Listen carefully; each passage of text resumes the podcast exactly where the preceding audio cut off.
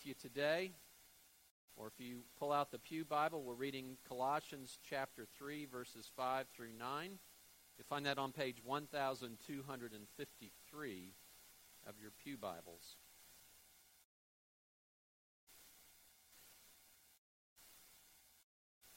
Colossians chapter 3, beginning with verse 5.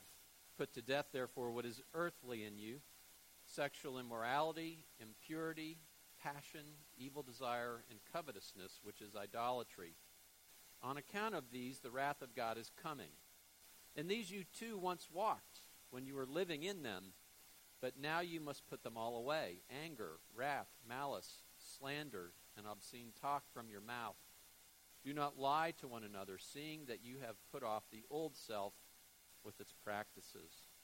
Father, we pray that you would convince us through this passage today of the reality that we are your people, that we know you through faith in Christ, and you have made a profound difference in our lives because you have accomplished everything we need for life and salvation through the forgiveness of sins in Jesus Christ. But as a result, we pray that you would open our hearts, that you would motivate us, that you would empower us uh, to put to death the bad life, that we may live the good life and know what that means. In Jesus' name, amen.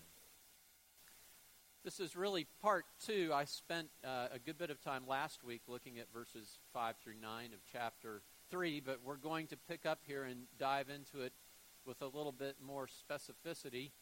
And uh, as I began last week, you know, when you talk about um, living the bad life, uh, it's, it's not something that anybody really wants. Know, I'm seething with anger. You know, my life is just filled with anger. Isn't that the good life? Well, no. Nobody nobody enjoys seething with anger or maybe really uh, being wrapped up with a particular uh, moral problem, maybe even being addicted such that it, it dictates your life. It dictates your, your day in and day out thoughts and actions. It compels you. Nobody wants that. We don't want that. We want, we want to put the bad life to death and we want to live the good life. And what we found out was we have the motivation and the power and the ability to do that because of what has happened to us. Uh, if you believe in Jesus Christ as your Savior, we found out that Christ, when he was nailed to the cross, that debt that was against you because of your sin, because of the bad life that you lived, that IOU before God the justice of God was satisfied. That IOU was nailed to the cross on, for you when you believed. And secondly, we found out that you were united to Jesus Christ by faith. And so what he accomplished, he accomplished for you. You were in him when he died, when he was buried, when he was resurrected, and even as he sits at the right hand of God. We've found from the text prior to this that your life is actually hidden with Christ. And when Christ returns, you will return with him. The real you, your identity, that which is most you, is coming with Jesus when he returns. And so as we look at our text today, there's an argument that the Apostle Paul is making. He's saying, You have died with Christ, therefore put to death these things which are associated with the bad life, as I've been calling it here. We might also call it sin. I'll be referring to it as sin. But just to let you know, there's nowhere in this passage that these bad things are referred to as sin. They are referred to as earthly because he's making a point. Your ultimate reality, even now, is heavenly because you're united with Christ in heaven. Now, this is difficult for us to grasp because this is a mystery and it's a reality. It's a reality, but it is a mystery. I remember one time uh, we got a boat. Uh, it's a little underpowered. I like to water ski. Uh, it can't get me up on a slalom ski. And so I talked to a guy at a marina, and he says, You need to go to a prop shop and you need to ask them uh, what pitch you need to get up on water skis behind your boat. And he said, There's dark magic in propellers, in the pitch of propellers. And what he was saying was, It is beyond me.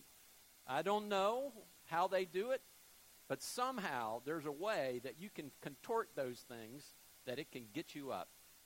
And in a spiritual sense, how is it possible? What does it mean that you are united with Jesus Christ even now? There's not dark magic. There's wonderful spiritual mystery in it that even now you are dead in Christ. You are alive in Christ. You're resurrected with Christ, and that resurrection life is flowing through you. I remember reading a, uh, a scholar who didn't believe the Bible was wholly true and said of this text, he said, Well, the Apostle Paul's just got it wrong. I mean, he's speaking out of both sides of his mouth. I mean, are you dead or are you not dead? If you're dead, then how can you put to death anything if you're already dead? Ah, he misses the reality. The reality is because we are dead and united to Christ in his death, we therefore have the power and the motivation to put to death the remnants of the sinful nature, the remnants of the bad life that are within us. The bad news is, even though these wonderful things have happened to us, until Jesus Christ returns, we still have the remnants of the bad life in us that need to be put to death. Or, as we'll find out later, another uh, phrase that's used is we need to take it off like bad, stinking clothing. We need to remove the bad life because of this reality that exists in our life even now. And so we read Colossians 3 3, you died with Christ. So set your minds on things above, not on things that are on the earth. Why? For you died, and your life is hidden with Christ in God.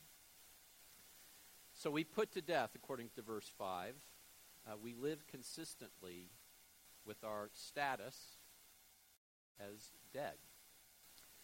So, what is it that we should identify with a bad life? Okay, what is the bad life? What are bad things that we are to do? And the Bible says that all people, regardless of whether they're believers in Jesus Christ or not, uh, have some sense of right and wrong that God has written on their hearts. They have a conscience. Paul says that in Romans chapter 1. And he says the purpose of that is that all people across the planet know something of what's right and wrong. And guess what? They don't do what they know is right, and they do what is wrong. That all have sinned and fallen short of the glory of God, and that everybody is accountable before God because we know we don't match up to the standard, even the standard that is within our hearts. But there's also another reality and it, the Bible says that our consciences can be seared. In 1 Timothy 4 2, it says that we, have, we can have seared consciences. That means, as the ESV Study Bible says, desensitized and consciences that are rendered ineffective. And so, how is it that we are to know whether or not our conscience is seared, whether we are actually uh, whether our consciences are actually telling the truth about what is bad and what needs to be removed from our life in order to live the good life. Well, in Colossians 3 6, we have in no uncertain terms God's opinion on the matter. On account of these, the wrath of God is coming. The wrath of God is coming. Now, uh, what I'd say is instead of going to opinion polls and finding out what's popular in culture, uh, we should look at how God feels about the matter. Now, if you're a budding theologian, you might know that theologians are a little get a little nervous when we start talking about the feelings of God because God and his emotions are different than our emotions. We tend to be dictated by our emotions. Uh, so I'm not talking about that. But God, tell me how you feel about it, would you? Well, the wrath of God is going to fall on people that participate in certain things. Now, the good news for us is that we've already found out that when Jesus Christ returns, He is our life. Our life is hidden in Him. And we don't fear the coming of Jesus Christ, even Jesus who will come as a judge, because Jesus Christ took the wrath of God for us on the cross. And so, therefore, we don't dread his coming. We look forward to his coming. But instead, what this verse tells us is in no uncertain terms. If you want to know what it is that you're to put to death, these are the things that you are to put to death. Because when Jesus returns, these are the things that will be judged for those who don't know Christ, who are not in Jesus Christ. What things will bring the wrath of God? So we find here, first of all, that there's a good deal here stated about uh, sexual uh, immorality. And when you take a look at the Bible as a whole, what it states is that part of the good life, what is good, is that sex between a man and a woman in the context of the lifelong commitment of marriage is good and right. But outside of that, it's destructive. It's the bad life. It's sinful. And so we read in verse 5 Put to death, therefore, what is earthly in you sexual immorality, impurity, passion, evil desire. Now, I want to take a few minutes for us to think about this in terms of uh, not taking our cues from the culture around us because the culture has all kinds of views. People have all kinds of opinions on sexual immorality. And sometimes it, it syncs up with what God is saying in Scripture. Uh, just uh, yesterday, I read about James Gunn, the director who is going to be the director of uh, Guardian 3. And because of uh, tweets that he shared uh, almost a decade ago uh, that became apparent, uh, it was a bridge too far for the Disney company, and they pulled him from working on this because of sexual immorality. That would be something that the Bible would say is a problem as well, and not just the Disney company. Um, so sometimes it's, it syncs up, but oftentimes it does not. And it does not in lots of different ways, in lots of different uh, ways that the, the culture presents it, and media presents it, and people presents it. So the first is sometimes uh, what God says is bad, the culture actually says is good, and even celebrates it. I was with a church member we were at. Uh, we were over in England, London, on a missions trip a couple weeks ago, and we uh, went into the tube, uh, the London Underground, and there was promoted uh, by the city of London uh, gay pri- the Gay Pride parade that was going to take place there while we were there, uh, including pictures, uh, huge pictures of men kissing uh, to uh, promote that. And so there was a, a there was a celebration, and the day came, and we rode on the tube, the underground, and people came out as if it was a party, and they they wore um, you know party clothes and they had sparkles all over their faces and they were there for a party. They celebrated um, gay pride with a party. Now, I don't want to get too much uh, hung up over words because people can mean different things by gay or uh, different terminologies. But if, uh, and has is the case, um, people mean by that that it is good for people of the same sex to enter into an intimate sexual relationship. The Bible says this is not something to be celebrated, but because of these things, the wrath of God is coming. Now, we'll find out there are plenty of other things, plenty of other ways that we can live the bad life. And so this isn't as if it is some kind of um, sin beyond all sins. But the thing that is of concern particularly is this that in order for anybody to have their sins forgiven, they need to admit that it's a sin and they need to come to Jesus Christ. And Jesus Christ will forgive their sin. And Jesus Christ will empower them to live the good life, not the bad life. And if you're celebrating it as a moral good thing, then you will not come to Christ and confess it. Another way that people uh, in our culture deal with sin and that is oftentimes when it comes to sexual sin, there can sort of be a winking at sexual sin. And I've seen this in my uh, years, my decades as a pastor, uh, in talking to people in premarital counseling situations. And at some point, I'll talk to the engaged couple, and um, and I'll basically find out whether or not they have been celibate in their relationship with one another in their engagement. And increasingly over time, the answer to that question more and more has been no. And the conversation sort of goes something like this Well, yes, Pastor Brown, yeah, we're living in sin. Wink, wink. Uh, no big deal. Um, everybody's doing it. And in fact, that has been kind of the drumbeat of the culture ever since the 80s. If you've watched television or movies, uh, unapologetically, that's just been what's presented as normal life. But God says here in our text that because of fornication, the wrath of God comes. So it's not something to be winked at. It's something to remove from our lives as part of that which is to come off, uh, to remove as the bad life. Um, another way that our culture deals uh, with sin is at times they don't celebrate it, they don't wink at it, but they they bury it underground, even though they know that's not something that I want to um, lift up as commendable. And I think in terms of pornography, which is something that is uh, pervasive in our society, and um, something that you'll find few people really applauding and many people decrying, uh, and yet it is pervasive. And so it's just something that is underground that people don't talk about. That's true of people in the church. If some of you are wrestling with that particular sin, the Bible says the good news is, though it's pervasive in our culture, and though it, might be something that you uh, grapple with, that has a hold of you, that you have the motivation and the power over time to put this sin to death.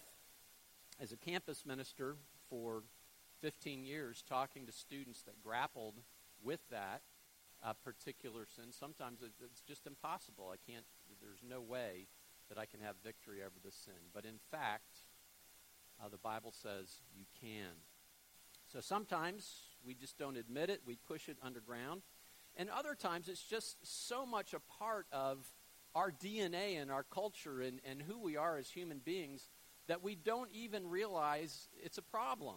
Uh, something like if you asked a fish in an aquarium uh, what they thought of the water, uh, I don't suppose they would really uh, realize the water was there. And we see that as Paul turns to something else, another type of sin, and that is the sin of covetousness. Uh, the sin of covetousness um, is something that I think grips all of humanity, and in particular in our culture. Um, we are marketed the fact that we should be discontent with what we have. And it's so pervasive that at times they me? Moi? Covet? I mean, really, I don't covet. I don't have a problem with coveting. But let me just ask you some questions about what are you discontent? Uh, what do you say, if only, about? If only I had a better job. If only I had a better house, a better car, a better spouse, a spouse, period. If only I had more time off. If only I were retired. The belief that the good life is found in something other than God and what God has given me is covetousness. And the Bible says, because of this, the wrath of God is coming. It's called idolatry. Chapter 3, verse 5 covetousness, which is idolatry. Now, another reality that, that we face as human beings, whether you're inside or outside faith in Jesus Christ, is oftentimes we can look at somebody else's particular sin that they're grappling, grappling with as something that is particularly noxious and have moral outrage over, but not share that particular moral outrage uh, personally of our own sin. And, um, and we see it not only within the church, but outside the church. I was reminded of that uh, this week as I read of Anthony Bourdain's uh, last interview, uh, his interview uh, related to Harvey Weinstein. I don't know if you saw his statements about Harvey Weinstein, who's accused of sexual harassment and he said in the course of the interview, I'd like to see him, you know, beaten to death in his cell. And then he went on to say, well, if that's not possible, I hope one day he'll have a stroke, keel over in his bathtub. And as he dies that way, knowing uh, as he dies that way, he goes through his contacts on his phone. He scrolls through them trying to figure out who he can call and who will actually answer the phone. And he dies that way knowing that no one will help him. Right? So people can have moral outrage, and we tend to have moral outrage over sins that we don't particularly grapple. The good news is this that God has higher standards than Anthony Bourdain. He has higher standards than the Disney Corporation. His standards are much higher. But the grace of God is far deeper. We were in uh, London, church member and I, and we sat in a mosque and listened to religious leaders speak of Islam. And one of the things uh, that one of these religious leaders said is the idea that somebody can pay for my sins isn't just. I earn it. I weigh the scales of judgment in my favor through good deeds. And then he went on to say, You have to get forgiveness not only from God, but you have to get forgiveness from others that you've wronged. If they don't forgive you, that will send you to hell. Is that the reality? Moral indignation? No hope? Is that how our lives are characterized if we've fallen into the bad life? Well, this is what we learned in Colossians. You who are dead in your trespasses and the uncircumcision of your flesh, God made alive together with him, having forgiven us all our trespasses. By canceling the record of debt that stood against us with its legal demands, this he set aside, nailing it to the cross. If you believe in Jesus Christ, then the judgment that rightly deserves to fall on you has fallen on Jesus Christ. He was bruised for our transgressions. By his stripes, by the lashes of the whips on him, the prophet Isaiah says, we are healed. And so we can say, It is well with my soul. It is well with my soul. Some of you know the, the old hymn, It is well with my soul. My sin, oh, the bliss of this glorious thought, my sin, not in part, but the whole, is nailed to the cross, and I bear it no more. Praise the Lord. Praise the Lord, O my soul. It is well with your soul and my soul because we know the lover of our souls who came here and died for us that we might be forgiven, that we might be able, in fact, to put the bad life to death. Not because we're earning our way into God's good graces, because He is good alone, but that part of the good life is that we not only receive forgiveness, but the power to put to death these things that are bad, that grip us. Now, having said that, this isn't a simple thing. It's not normally the case where you hear you hear the message, okay, these things are bad, and then I walk out of the door of the church and I put them to death. Occasionally that happens. Occasionally the Spirit of God works that way. We talked about last week that on a want to level, we have evil desire that needs to be put to death, and how that has to be rooted out, and how difficult that can be, but God can do that, change our hearts. So I preached last week on, on that passage. I ended with the example of Stephen. If you were here, you, you know what I'm talking about. Stephen, one of the first deacons, and he was being martyred to death uh, because of his faith in Jesus Christ. He was being unjustly uh, accused, and so they stoned him to death. And while he was dying, he forgave those who were stoning him to death. And and I said it, there's quite a contrast between Stephen and those who were killing him, the religious leaders of the day, who were literally gnashing their teeth at him. So I finish up. Wonderful worship service, great music, great choir. guys did great. You know, inspiring. I go home, what, maybe 45 minutes later, I'm in the car. Somebody gives me a phone call, tells me about a particular item, a particular issue, and I get mad. And my heart is not soft. And my heart is not responsive. And I am struck by the fact that I ask myself, do I look more like Stephen, who's forgiving those who kill him, or do I look more like those gnashing their teeth. I was much more in the gnashing of teeth phase at that point. 45 minutes. I just preached a sermon. Now, you may be different than me, and you may be further along in your sanctification and God working in your life. But that is a common experience that God has to do His work in all of us, and it takes time. It's not easy. It's not necessarily simple. It's not necessarily something uh, that will happen immediately. Um, but we should do two things. We should look to what Jesus has accomplished, that the sin, this glorious thought, has been nailed to the cross, and I bear it no more. And we should keep our eyes fixed on Jesus Christ, figuratively speaking, who is in heaven, who's accomplished everything, and his life is my life. My life is hidden in him. And when he returns, I will be conformed and made just like him, uh, perfect, uh, no more to sin. But until that point, I look to him and I move forward in faith and I put sin to death. So, how do you do it? There's no five point plan here. To do those things by looking at Jesus and you move forward in faith, and God will give you wisdom in terms of how to put sin to death. Words for kill in the thesaurus are assassinate, drown, execute, massacre, poison, asphyxiate, strangle. Any means necessary. Some of you are hunters. You learn to kill. We, ner- we need to learn to kill sin in our lives. Some of you are soldiers or have been. Some of you are fighters.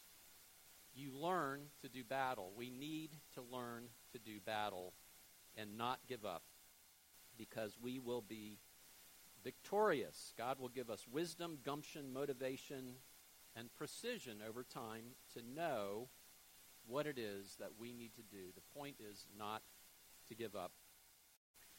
I worked with college students. Uh, my job prior to this, Covenant College, and I had a, an ongoing dialogue with one of the students over uh, summer break and uh, via email. And then after several weeks, he just kind of fell off the planet. He wasn't emailing me back. And so after a week or two, I, I just called him. I said, What's the deal? And uh, he said, Well, I threw my computer in the bay, uh, my laptop. And um, it wasn't one of these bays. He lived in another coastal town. And I said, Well, why? And he said, Because I was struggling with pornography, so I threw my computer in the bay.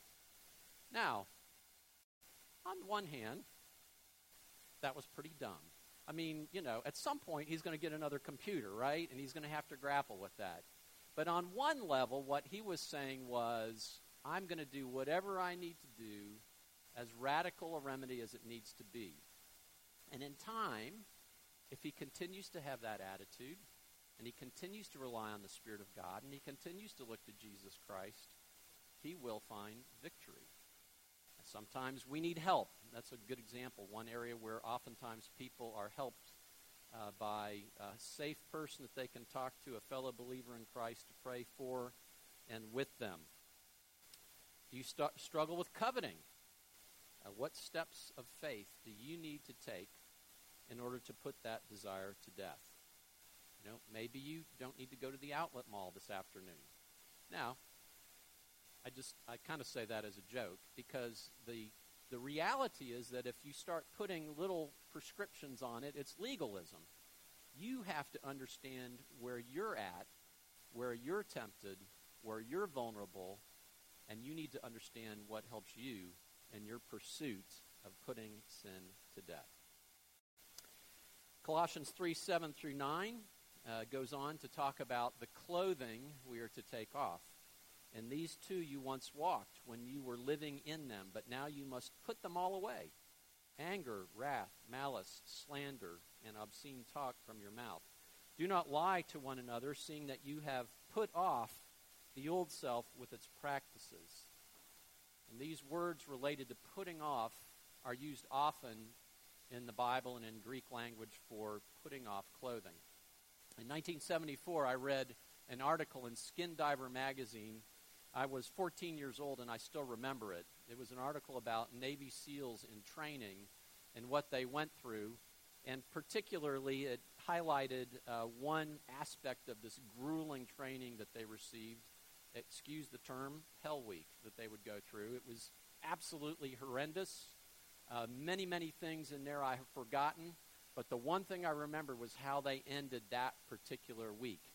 At the height of all their difficulty, 29 started, only eight finished, and what they had to do is they had to cross this pit, uh, this pit that they called Black Lagoon. And the pit was filled with exploded chemicals, and it had this film of scum over the top of it. And so there were extended two ropes across the pit. And they had to go hand over hand on one of those ropes, and their feet were on the other rope. And so they went down across the pit. They had to make it to the other side. What they didn't know was nobody makes it to the other side. And so all eight of them were out there over the pit. It was attached to a vehicle, both of the, both of the lines. And the driver of the vehicle started to go forwards and backwards and forwards and backwards until all of them fell into the pit, into that stinking cesspool of chemicals. And they got out. And what do you think they wanted to do? Get that stinking clothing off me. Get clean. And that's the image. We have the stinking, rotten clothing that we want to take off. We want to take off various things. We want to take off anger, wrath. The Bible says that man's anger does not bring about God's righteousness. We're to take off malice. That is the wanting to do harm to somebody else. We need to take off slander. That is running down the reputation of someone else. We need to take off obscene talk, that is off color jokes, off color talk, and profanity. And so we pray, God, teach me that you are good, that you're reigning in heaven, and whatever plan of mine is blocked, I can trust in you and need not be angry. God, remove my desire to do harm or see harm done to somebody else. Soften my heart so that I seek good, not bad, for this person's life. God, may I speak good and not ill of others. May I build them up and not tear them down with my speech. God, give me the heart and self control to choose words that edify, that build up and inspire. Remove my profanity and my coarse language. And let me trust in your goodness in my life enough to tell the truth, even when I've messed up. And telling the truth would create negative consequences for me in the short run. May I have that heavenly and eternal perspective. And particularly about this last piece of clothing that we are to take off, lying, we read with it in the text here in verse 9 that we are to lo- not to lie, that we're to be truthful with one another. And these particular items have to do not only with what we do personally, what we benefit from personally, but it has to do with the body of Christ, the church. And we learn from this that the good life, part of the good life, is living in a church, in a community, in the family of God, where these things have been taken away. The bad life has been taken away in order that we might live the truly good life as people together. And people together are part of what God gives us as the good life. Again, in London, uh, there was a, a, woman that I met um, as part of this ministry that I'd had taken part in before, probably six or seven years ago, and her testimony was rather dramatic.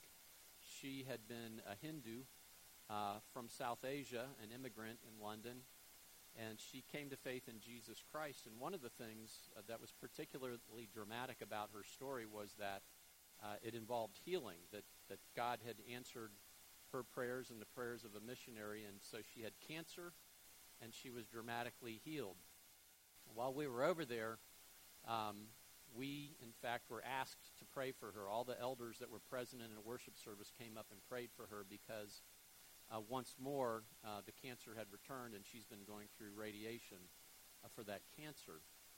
And um, I was struck by the fact, by that instance and other instances of people who've come to faith out of these South Asian uh, cultures and religions, that when they are, would come to faith in Christ and are baptized, generally their family rejects them and will have nothing more to do with them. The church has to be their family. The church becomes their family. And in seeing that little window, that mirror of how wonderful and how important uh, the church is as family, I realize that's not the exception. That is how God has designed us to be family for one another. And so, where you have family with anger, malice, slander, obscene talk, it's not good. And so we ask God to remove these things from our lives, and we work at putting them to death and taking them off for our own good to live the truly good life, but so that we also may foster the good life among us as the believers of God here in the local church.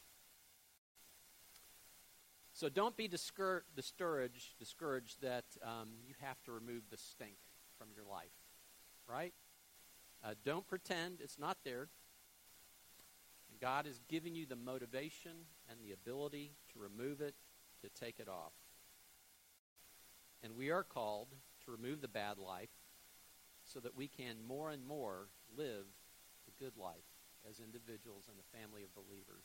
Now, next week, we're going to talk about one of the most effective ways of removing the bad life from your life, and that is to so fill your life with the good life that it chokes out the bad life. With that, let's close in prayer. Father, we